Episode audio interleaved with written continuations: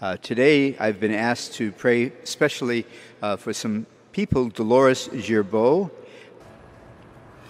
The Lord be with you. A reading from the Holy Gospel according to Matthew. Glory to you, Lord. While Jesus was speaking to the crowds, his mother and his brothers appeared outside, wishing to speak with him. Someone told him, Your mother and your brothers are standing outside asking to speak to you. But he said in reply to one who told him, Who is my mother? Who are my brothers? And stretching out his hands toward his disciples, he said, Here are my mother and my brothers. For whoever does the will of my heavenly Father is my brother and sister and mother. The Gospel of the Lord.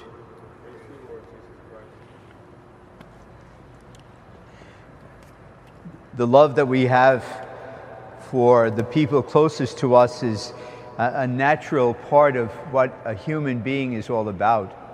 Uh, it's a natural emotion to love your mother and your father and your brothers and your sisters.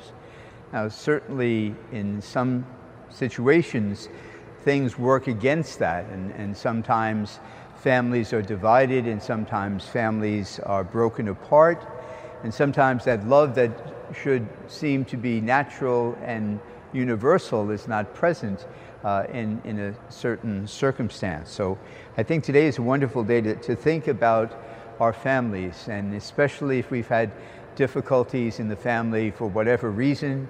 Um, sometimes they're very deep seated, sometimes they're very um, not very important, but they, they seem to have a great effect. Uh, it's a wonderful day to say to ourselves, uh, that God wants me to be reconciled if there's some difference or if there's a problem uh, with the members of, of my family.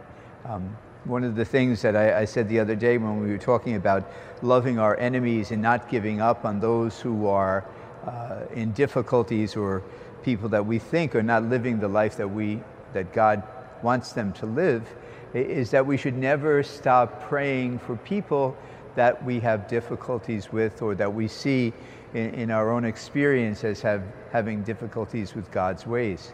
So perhaps today, as we listen to this uh, kind of very different story about Jesus and, and, his, and his family, uh, we should say to ourselves, well, let me pray for my family today.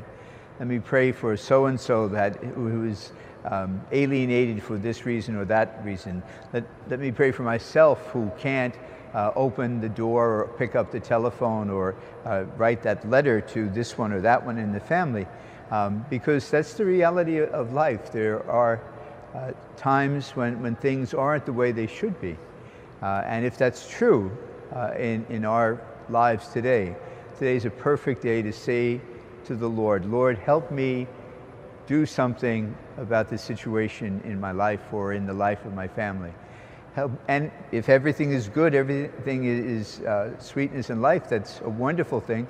Today, then the prayer should be, let me rejoice, Lord, in the goodness of the family that I have. Let me rejoice in the fact that all of us are uh, living together in peace and harmony and love. Uh, so we can pray for both sides of the equation. Uh, if there are difficulties, pray about them.